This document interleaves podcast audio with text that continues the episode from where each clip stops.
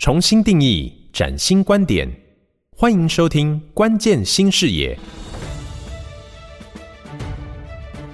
本节目由造物者的智慧风光 AI 窗赞助，好家庭联播网古典音乐台制播。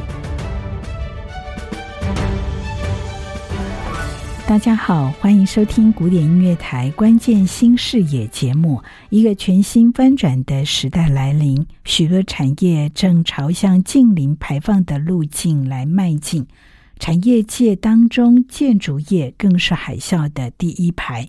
这一期的节目当中，我们将要探讨危机就是转机，未来三十年的黄金时代。特别邀请到逢甲大学李淑婷副校长。跟大台中不动产开发工会王志亮理事长一起来聊一聊，对学术界与产业界来说，近零碳排的终极目标会带来哪些创新跟创造性的破坏呢？从教育的现场到建筑产业，又要如何的应应？呃，在今天的节目当中，我们要来谈的是有关。绿色金融三点零，呃，对于符合 ESG 永续建筑指标的企业或是开发商，如何呢？透过鼓励奖励的方式，那来加速近零碳排的原动力。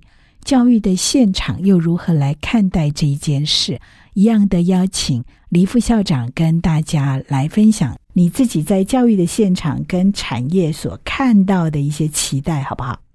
金融其实本来跟建筑之间好像只有在建商还有在民众买房子的时候会需要交易，可是因为净零碳排的议题下呢，金融就变成在整个推动当中扮演一个非常重要的关键角色。那这个起始缘由应该回到循环经济，曾经谈到希望我们所有的建筑能够更永续。有非常多的面向，包括呃，也许我们等一下会提到的，是不是预祝啦，是不是机械手臂的介入啦，我们的共享汽车呢，Uber 的共享机制，其实都是在循环经济的概念下谈到。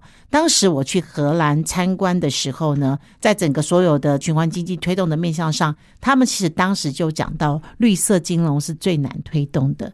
可是背后如果没有绿色金融的话，整个循环经济在推行的进程上，事实上少了一个配套措施。所以绿色金融的角色是什么呢？也也就是说，当今天我的建案有采取了绿色的策略，那我们都知道绿色策略不管是绿建筑啦、智慧建筑啦等等，我们其实都会花比较高的成本。可是你鼓励大家朝这条循环经济绿色策略的路径上行进的时候，金融就必须同步进来，给予适当的配套措施的政策跟机制进来。它可以说是奖励，也可以说是一个规范，甚至是原则。所以举例来说，如果今天呢，我这个符合绿色政策，符合一定等级，目前看起来是这个绿建筑银级这样子的门槛，也许我在放款机制上，我就会达到一定的成熟。因为这个政策一直在滚动翻转啊，所以最新的政策，即便我今天讲了，也许在一个月、两个月后，也许会调整，但基本上在放款的成数上，呃，有绿色政策的放款，我就可以放比较多。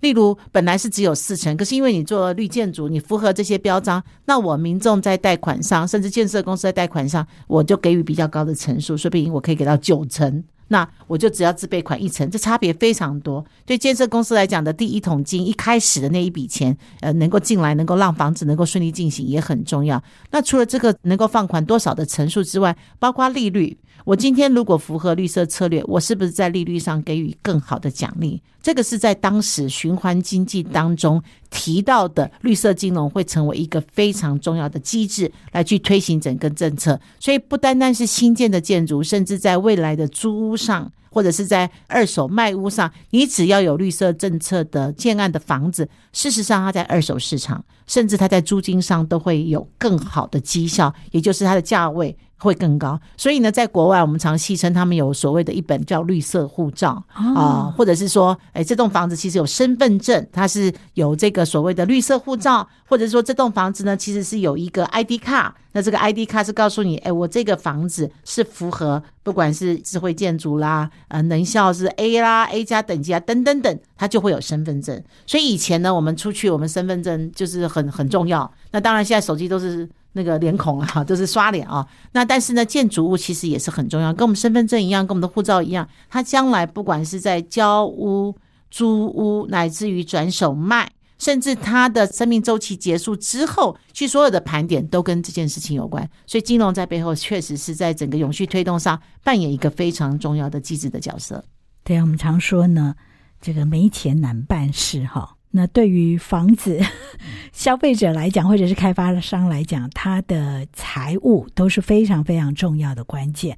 如何呢？用鼓励。替代惩罚，我相信王理事长一定感触很深。您看到了什么样的可能性和期待呢？嗯，好的，我们绿色金融三点零，我都把它形容就是我们船的舵，它可以引导整个产业的前进的一个方向。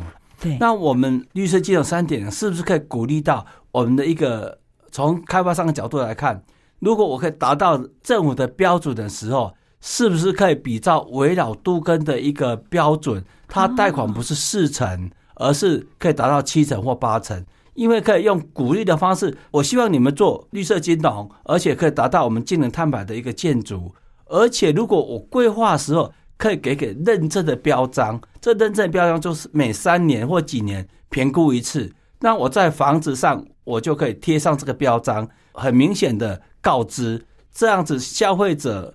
也会比较很容易的认清说这房子是怎么样。那如果在消费者在购买房子的情况之下，一般目前大概七成哦，然后如果超过门槛的时候，它只会降到四成。是不是有达到标准？它的门槛可以把它往上调一些，变成民众贷款的时候可以贷到九成，而且它的利率可以做一些优惠，因为它是一个净零碳排的一个绿色建筑，而且是有政府每三年。认证的一个标章，这样子它才能达到这样的一个标准。不然你你三年后你标你未达标准的时候，你的利率可能就会调回跟一般的呃比较高的利率，你的层数也会被下降。我觉得这样算是一个比较鼓励性的一个做法。你让开发商也好，让百姓也好，都能合乎我们绿色三点零新的要求跟标准。这样子，大家就愿意跟着这个船长所指引的方向一起来向前迈进。所以，真的是要看政府的政策喽。对，是的。那目前的政策呢？目前的政策，我们看到慢慢的在推动了。哎、哦，实际上，金管会或央行的金融政策是有点失望的。嗯。因为常常央行的理监事会下午四点开会，五点公布。啊，明天一大早就实施，让很多的业者是会措手不及的。然后这一年多来，已经连续金融管制了五次以上了，让业界是生存上都觉得水已经淹过鼻子了。的确啊，这是一个艰困的危机。可是如果可以运用得宜的话，也刚好就是可以化危机为转机，最实际的作为。就看政府订定的方向，还有鼓励的策略，是否能够带动企业界哈，还有消费者在不动产或者是房子的买卖交易上，更朝向永续的方向跟脚步来迈进。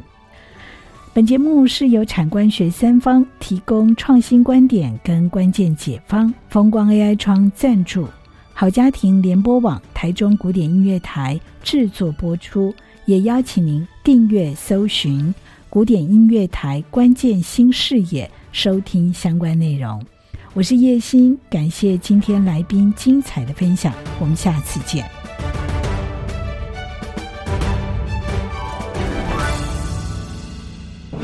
感谢产官学智慧交流，提供创新观点与关键解方。